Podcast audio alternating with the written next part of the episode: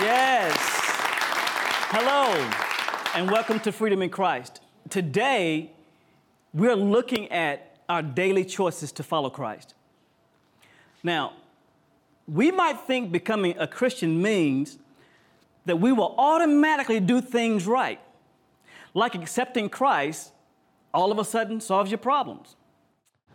Well, I'm sorry to say, it doesn't work that way. You see, as believers, we sense the Holy Spirit deep down inside and we want to please God. But we often fail to live the Christian life like we like want to, and sometimes we don't feel any different at all. To be honest, some of our bad habits don't instantly disappear. In fact, the struggle with sin may seem to intensify. Well, why is that? Well, in this session, we're going to be looking at what the Bible calls the flesh, the second of our enemies. Now, Paul says, Those who live according to the flesh have their minds set on the things of the flesh. But those who live according to the Spirit have their minds set on the things of the Spirit. For the mind of the flesh is death, and the mind of the Spirit is life and peace. Because the mind of the flesh is hostile towards God. Now, let's start by looking at a little more at what happened and what did not happen when we became Christians. Well, what changed? We've already seen that the moment you became a Christian, some dramatic changes took place in your life. First, we have a new heart and a new spirit within us. One of the greatest prophecies of the Old Testament is this I will give you a new heart I will give you a new spirit within you. Now, before we are Christians, our hearts were deceitful beyond cure, as Jeremiah puts it. But now in Christ, we have brand new, clean hearts. Isn't that good news? Yes. Yes. Now, second, we have new life in Christ. We are new creations, and now we are alive in Christ. Third, we have a totally new master our spiritual authority is now God. Before our conversion, it was Satan. Now, what didn't change? Let's look at some of the things that didn't change when you and I became Christians. First, our bodies didn't change. Physically, we still have the same body as we did before. And that's bad news, isn't it? One day we'll get a new body, but for now, we still have to tend with the same old flesh and bones. Second, our flesh wasn't taken away. Now, when we talk about the word flesh, we're not referring to our physical bodies, but we're talking about the urges and the desires that our physical bodies have. You can think of the biblical concept of flesh as this it's the urge to do what comes naturally to the fallen human being. Now, as we grow up, independent of God, we learn to react and cope with things certain different ways. These old way of thinking and behavior are primarily characteristics of the flesh. When we become Christians, no one pressed the clear button in our minds. Let me give you an illustration of how that flesh works. Now, I used to have a really difficult time having a conversation with my father. His face always seemed to be cold and harsh toward me when I saw him.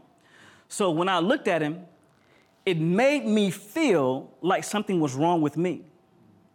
So every time I saw him, I learned to feel rejection. Now, over the years, I've learned some things about my father and how he grew up as a child. I learned how he conditioned himself to survive in the Vietnam War. I realized that his tough face didn't mean that he was angry with me. It was just a result of his past. However, I learned to think it meant it was rejection towards me. It's taken me some time to train myself, but now I think differently about my father. Now, even now, I tend to see, when I see my father, my initial reaction is to think and feel rejection. Then I have to remind myself of the truth. And that's exactly how the flesh works. It's a set of automatic thoughts and behaviors that we learned over time. Flesh is an unfamiliar word, but it is exactly what the original Bible text says. The Greek word used in the New Testament was a word used to describe meat you would buy from the supermarket or the flesh that makes up your body. Now, many modern Bible translations went through a phase where they didn't translate the word flesh, literally, but interpreted it as sinful nature. I completely understand why they did that because the word flesh sounds old. However, using the term nature is unhelpful and confusing because, as we've seen, Christians no longer have a sinful nature, but we share in God's nature.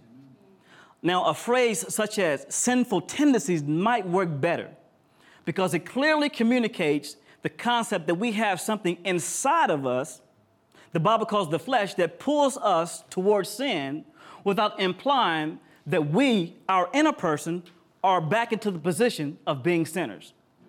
We're going to stick with the literal translation flesh, and that's what many Bible translators do now. Three, another thing that has not changed is that sin didn't die. The big question for many is this How can we defeat sin? The bad news, we can't. The good news is this Christ has already done it for us. Amen.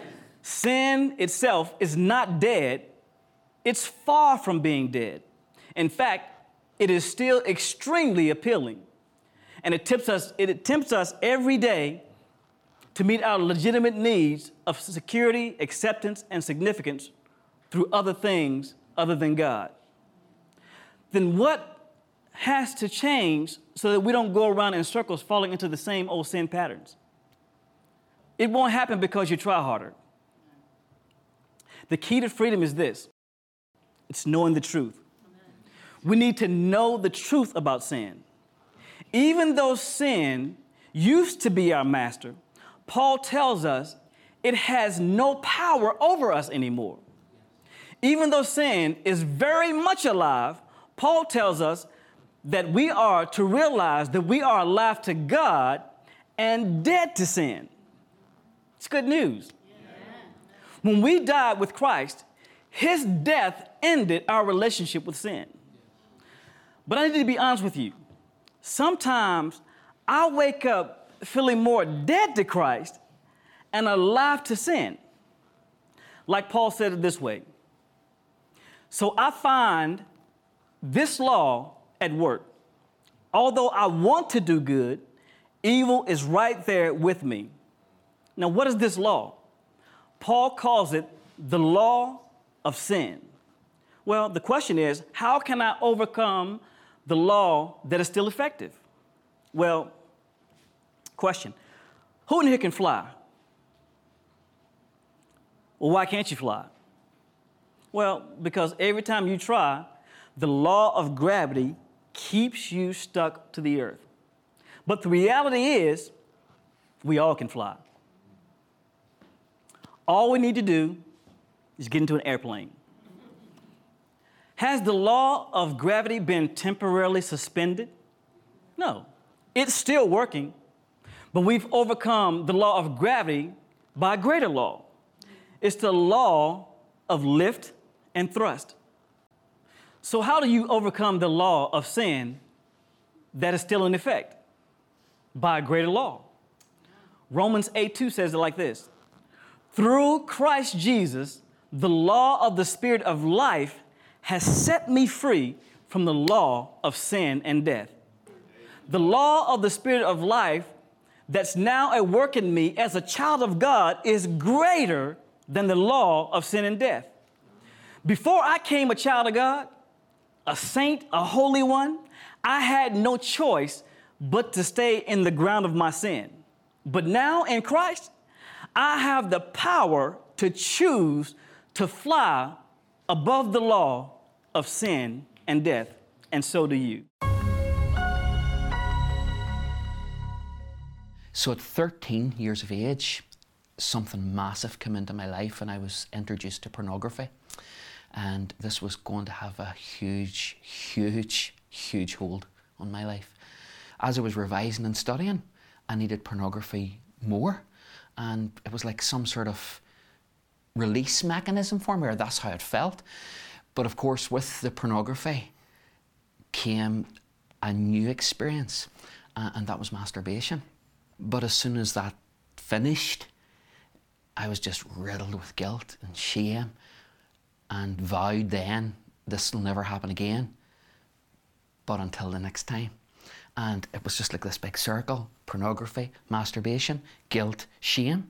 Life went on, and I just kept going through the motions. And I, I gave my life to the Lord at a mission in 1987. My mind kept going back to John's Gospel, chapter 11 so Jesus Christ shouts at Lazarus and says, Lazarus, you got to come out of the tombs. But he come out with grave clothes. And I just still thought, I've come out, but I have all this grave clothes on me. And I just wasn't free. So then I met Heather, who's now my wife, and at the start things were great. But all the time I'm like doing the outward thing, like amen, hallelujah, praise the Lord, brother. And inside I'm falling apart. I get speaking to one of the leaders of the church and just was straight with him and says, Look, I'm a mess. um, I'm struggling with pornography and masturbation. And he prayed with me. And so I go away thinking, I'm free because he's prayed with me and, and stuff like that. But within weeks, I'm back at the same stuff again. And Heather and I were sitting in the front room and I burst into tears and said, Heather, I can't go on. I'm a mess. I've introduced pornography to you. We're watching pornography together now. And We discovered it a house group that was going through Freedom in Christ. And so the only thing I could describe was weeks of crying, talking, calling out to God, meeting with the group to go through Freedom with Christ. And I remember my mentor saying, Jesus said, You've got to take up your cross and follow him. And if you want to follow him completely and, and pursue this freedom, there will be a cost. And it was a very painful journey. There was nights where this dark cloud of pornography, like in this voice coming saying, sure, it's only porn. It's only masturbating. Everybody does it. And I had to wrestle with all this. But eventually, through this freedom in Christ journey, I experienced freedom, complete, complete freedom.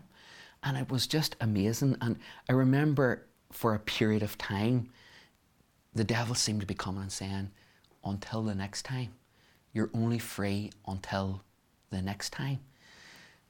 But there was no next time. We've said that becoming a Christian was the defining moment in our lives, a time of momentous change. We now have a new heart, a new spirit, we have new life in Christ, we have a new master, but our flesh wasn't taken away and sin didn't die. In this discussion, let's try to get to grips with how the flesh and sin still try to affect us.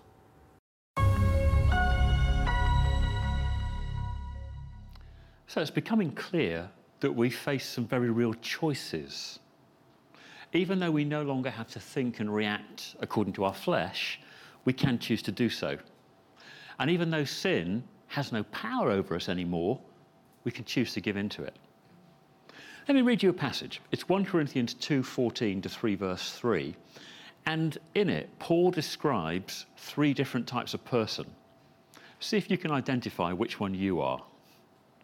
He says, The natural person does not accept the things of the Spirit of God, for they are folly to him, and he's not able to understand them because they are spiritually discerned.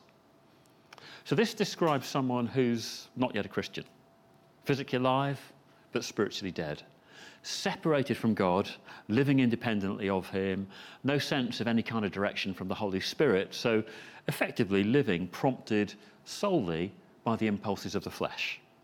So, Paul continues. The spiritual person judges all things, but is himself to be judged by no one. So the spiritual person. This is supposed to be the normal state for a Christian. Our spirit's now united with God's spirit. We make choices every day to walk by the spirit instead of the flesh. And therefore, the fruit of the spirit is becoming more and more obvious in our lives. That person still has the flesh, but they crucify it daily as they recognize the truth that they're now dead to sin. And they submit to God and resist the devil. And so, increasingly, the spiritual person is going to find their emotions marked by joy and peace instead of turmoil. And this is the model of maturity to which all of us are hopefully moving. But please don't dismiss it as some kind of impossible dream or something that might be possible for others but not for you. Let's just find out what the third person is. Paul says, But I, brothers, could not address you as spiritual people, but as people of the flesh, as infants in Christ. I fed you with milk, not solid food, for you were not yet ready for it. And even now, you are not yet ready, for you are still of the flesh. For while there is jealousy and strife among you, are you not of the flesh and behaving only in a human way? So you have people of the flesh. Who are they? Well, this seems to describe Christians, so people who've been made spiritually alive, just like the spiritual person, but instead of choosing to follow the impulses of the Spirit day by day, moment by moment, they follow the impulses of the flesh. Now, they are free to walk according to the Spirit, but they don't walk according to the Spirit, either by deliberate choice or much more likely because they're being deceived and don't really know how to. But for them, their daily life will tend to work out a lot more like the natural person, the non Christian, than the spiritual person. They'll find that their minds are occupied by unhelpful thoughts. Their emotions, they may be plagued by negative feelings, and their bodies may well be showing signs of stress because they are living in opposition to their identity in Christ, their true identity. So they're going to have feelings of inferiority, insecurity, inadequacy, guilt, worry, doubt, that kind of thing. And they'll also tend to get stuck in certain sins. You probably know the passage in Romans 7 where Paul describes how bad it feels to be stuck. He refers to himself as a miserable or wretched man and the reality is that because our spirit is joined to God's spirit, we delight in God's law in our inner person. We really want to go His way. And yet, when we do get stuck and we find that we fail time and again, you know, maybe we return to comfort eating and just keep going back to it. That's my thing. Uh, or gossip or sexual sin. Um, in the end, we end up feeling completely hopeless, don't we? And it's easy to conclude wrongly that we can never escape. Now, the salvation of the fleshly Christian is not the issue. The issue is this what you accomplish in your life in such a state. Because at some point, we're all going to stand before God and we're going to look back at what might have been. Now, I wonder if you've kind of made up your mind which sort of person you are.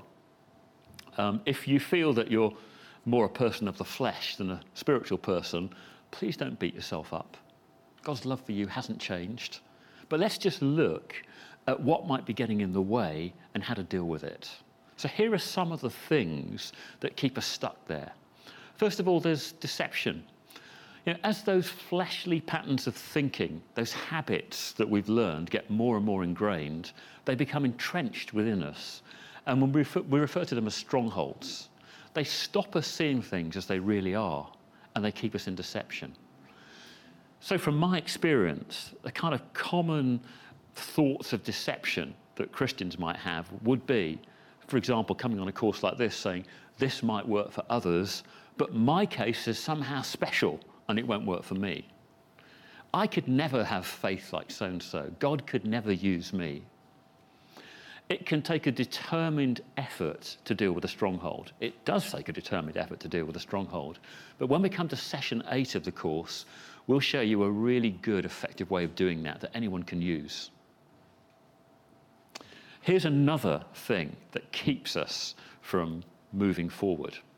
In Ephesians 4 26 and 27, Paul says, In your anger, do not sin. Do not let the sun go down while you're still angry, and do not give the devil a foothold. In other words, if we don't deal with something like anger quickly, which isn't a sin, by the way, it's just an emotion, um, if you don't deal with it quickly, it turns into a sin. Maybe a sin such as bitterness or unforgiveness. And what Paul says is when there is sin like that, we give the devil a foothold, if you like, an opportunity to hold us back. Let me give you an illustration. Some years ago, I was traveling with uh, my wife and our daughters, who were quite young then, uh, back from Spain on a budget airline. And at the time, that particular airline didn't give you seats.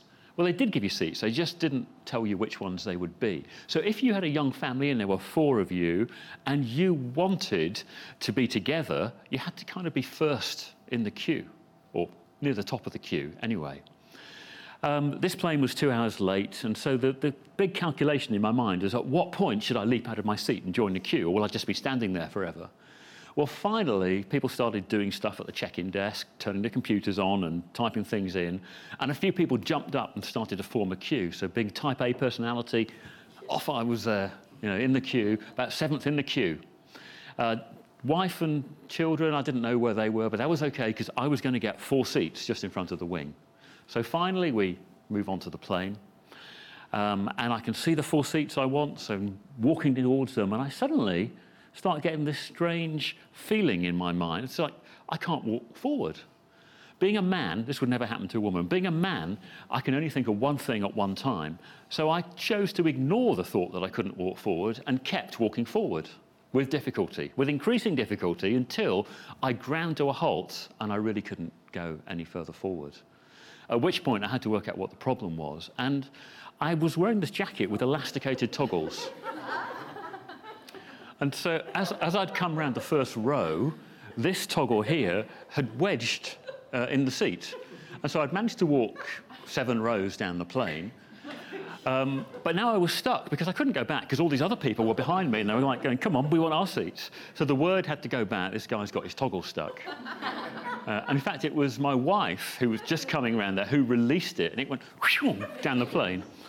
And everybody thought it was hilarious and we got our four seats and all was well. But I just had a sense that God was giving me a picture of what it's like to have a foothold of the enemy in your life. I've known so many Christians who've really wanted to move forward. I remember one couple saying, We just want to be like everybody else. But they couldn't. Something was holding them back.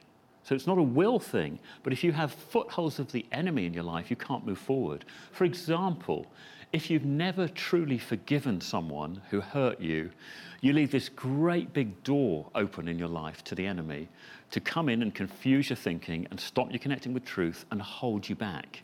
If you don't know how to close that door by obeying God and forgiving that person and kicking the enemy out of your life, no matter how well someone preaches the truth to you, honestly, you are unlikely ever to get hold of it in a way that you can grasp and put into practice.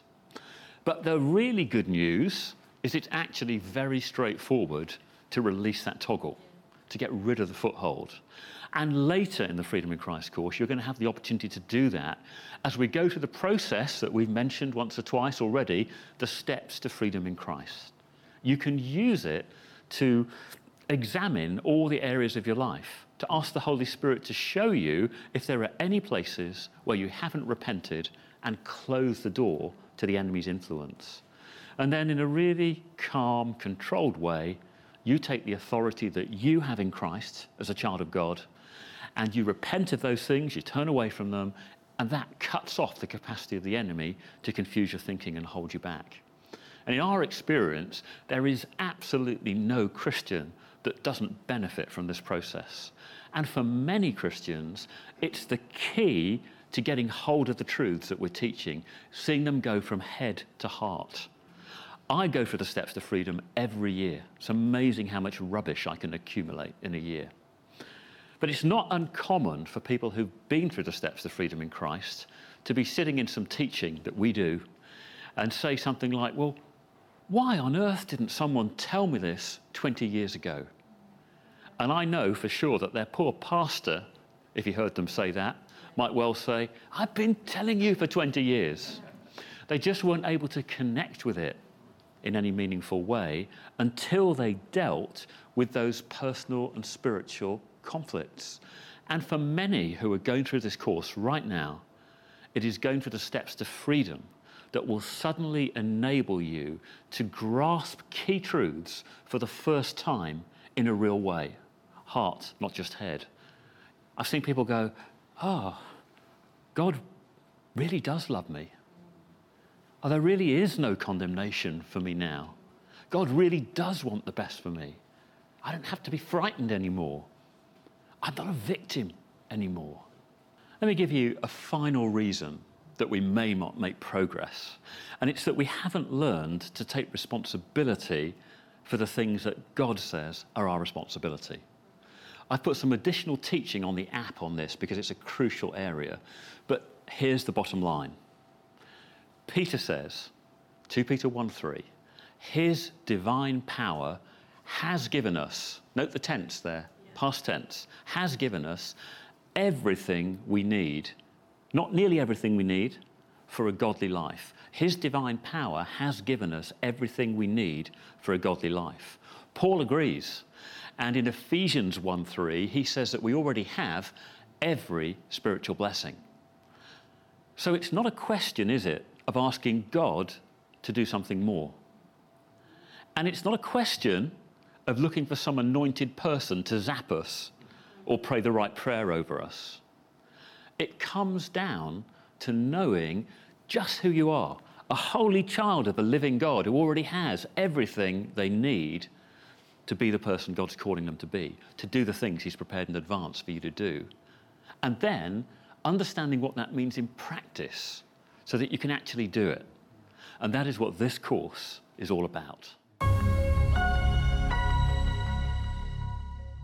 When you consider that huge change that took place in us when we became Christians, it's actually a pretty sobering thought that we might actually not look or act very differently to someone who hasn't yet become a Christian.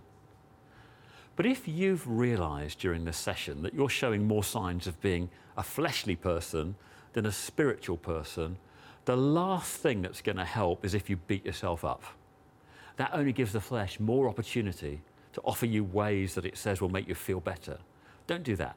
Instead, let's try to help each other work out what's getting in the way of growing into the spiritual person and what we can actually do about it.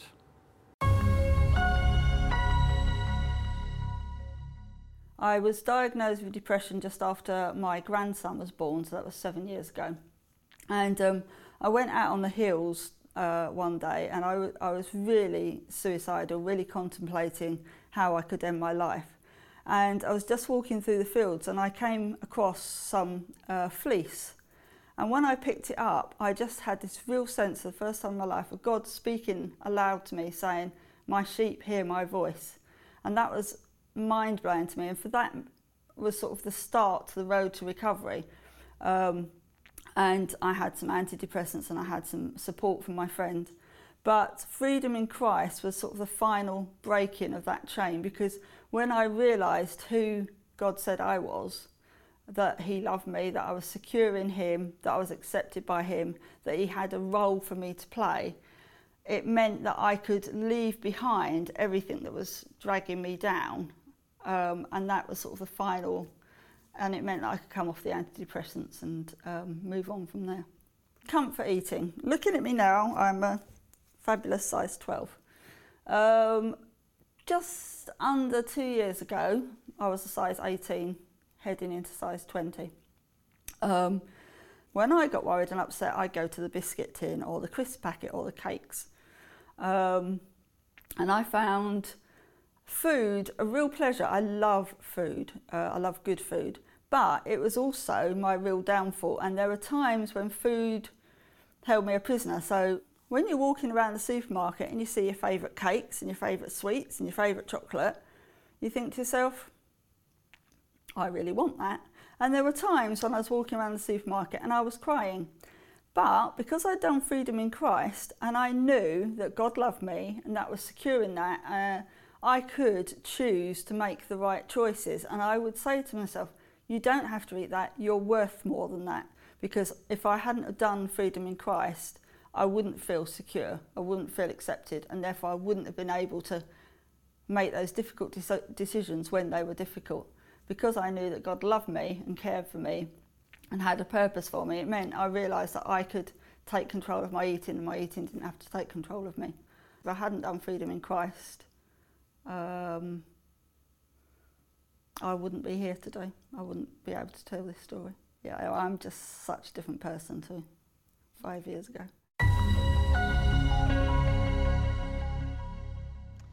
Once we've committed ourselves to believe the truth, no matter what we feel, and once we've dealt with our unresolved spiritual conflicts, then we're genuinely free to make a choice every day. We're back in the position that Adam and Eve were in before the fall, able to choose freely. And that free will is very important to God. Paul wrote, Live by the Spirit, and you will not gratify the desires of the flesh.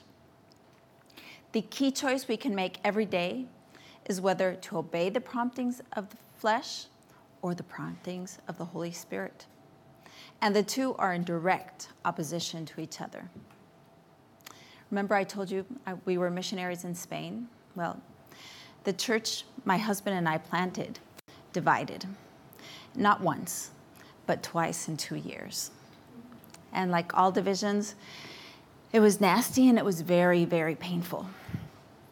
Our leaders and friends became our enemies. It felt like we'd lost a child, like we'd lost our baby. In the midst of all this turmoil, I gathered to pray with two women. And we prayed and we shared our hearts, and we probably cried a bit. And at one point, they stopped me and said, Nancy, you, you've got to stop talking like that. And I said, Like what? You always say, I'm such a disaster. And I responded, But it's true. I'm forgetful. I'm absent minded. I'm always late. And I so easily feel overwhelmed. Soy un desastre. But as we continued praying, the Lord was gracious and He revealed to me both my false and my true identity. He showed me I'd been living like a chicken when He had made me an eagle. I certainly didn't feel like an eagle. I don't even like to fly, literally. Identified so much more with the chicken small, shy, fearful, bound to earth anxious and overwhelmed that the sky is falling. But no, God had made me an eagle.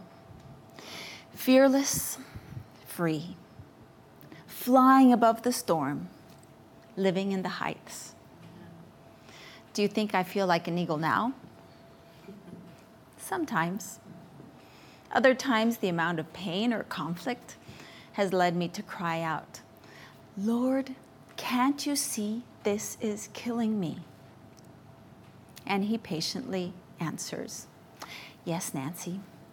For a chicken to fall from this height would be lethal. But you're an eagle, and I'm teaching you to fly. Rarely a day goes by when my flesh doesn't tell me that I'm a chicken. And I can make the choice to listen to that lie and allow it to domesticate me or to listen to the promptings of the Spirit and to dare to fly free. So, what does walking by the Spirit actually mean? Well, walking by the Spirit is not just a good feeling.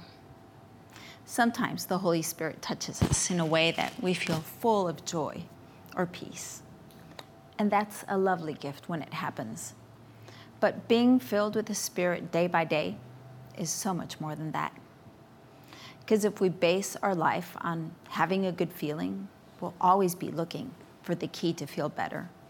And we'll be constantly chasing after a new experience. I've known so many people in our churches addicted to having people pray for them. They seek that warm, tingly feeling inside, or maybe a cathartic emotional release.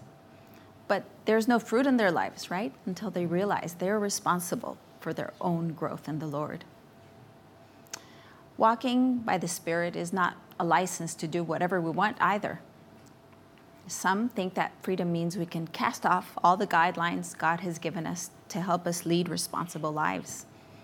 And you can try that. And for a while, your sin of choice may feel like freedom, but eventually, you'll realize it's actually bondage. The key question is can you stop? If you can't, you've become a slave to sin. Walking by the Spirit isn't legalism or slavishly obeying a set of rules either. The Old Testament revealed the moral nature of God, but nobody could live up to it. The point of the law was to lead us to Christ by teaching us how much we needed him. And Paul says, if you are led by the Spirit, you are not under the law. When we see living for God as obeying just a set of rules or behaving a certain way, our walk with Him becomes a joyless trudge. It's hard to keep it up and very tempting to give up. God isn't blessed by people who obey because they feel they have to. He wants us to obey because we want to, because we delight in doing His will. So, what is walking by the Spirit? Well, walking by the Spirit is true freedom. We read in Corinthians, where the Spirit of the Lord is, there is freedom. The devil can't make you walk in the flesh, although he will try to draw you that way we have the freedom to be the people God created us to be and to make the choice to live by faith in the power of the Holy Spirit. Walking by the Spirit is also being led. During our time in Spain, we lived for a while in an area where there were lots of sheep. And in Spanish, the words for shepherd and pastor are the same. So when people asked Rob what he did for a living and he answered, I'm a pastor, they would ask, of sheep or of goats? anyway, one day, one day I accompanied a friend to pasture her sheep, and I stood by the gate while she went to open the stable door and let the sheep out. And I waited, but nothing. And then I heard her say, Nancy, could you hide behind the wall where the sheep can't see or hear you? You see, the sheep didn't know me, so hearing me or seeing me frightened them. But not so with her or with her dad. And Jesus said, My sheep listen to my voice, and I know them, they follow me. Walking by the Spirit is also walking at God's pace in the right direction. Come to me, all you who are weary and burdened, and I will give you rest. Take my yoke upon you and learn from me, for I am gentle and humble in heart, and you will find rest for your souls. For my yoke is easy, and my burden is light. Being yoked to Jesus doesn't work if only one of us is pulling. Nothing will get done if we expect God to do it all. And neither can we accomplish anything lasting for eternity if we try doing it all ourselves. Only Jesus knows the right pace and the right direction to walk. When we walk with Him, we learn that His ways are not hard, and we find rest for our souls. How can we tell that we're walking by the Spirit? Well, just as you can tell a tree by its fruit, you can tell whether you're walking by the Spirit by the fruit in your life. If you're being led by the Spirit, your life will be increasingly marked by love, joy, peace, patience, kindness, goodness, faithfulness, gentleness, and self control. If you're living according to the flesh, that too will become evident in your life. Now, perhaps you've become aware during the session that you're living according to the flesh. What's the appropriate response? Well, simply to confess it, to deal with any footholds of the enemy, to invite the Holy Spirit to fill you, and start obeying the promptings of the Spirit rather than of the flesh. Walking by the Spirit is a day to day, moment by moment experience. You can choose every moment of every day to walk by the Spirit or walk by the flesh. In my case, to walk like a chicken, you know, or to fly like an eagle. God's word tells us to walk by the Spirit rather than by the flesh, because the Spirit and the flesh are in direct opposition to each other. It also tells us to keep on being continuously filled with the Spirit. Use this time to ask God to fill you afresh and to commit yourself to walk by the Spirit rather than by the flesh.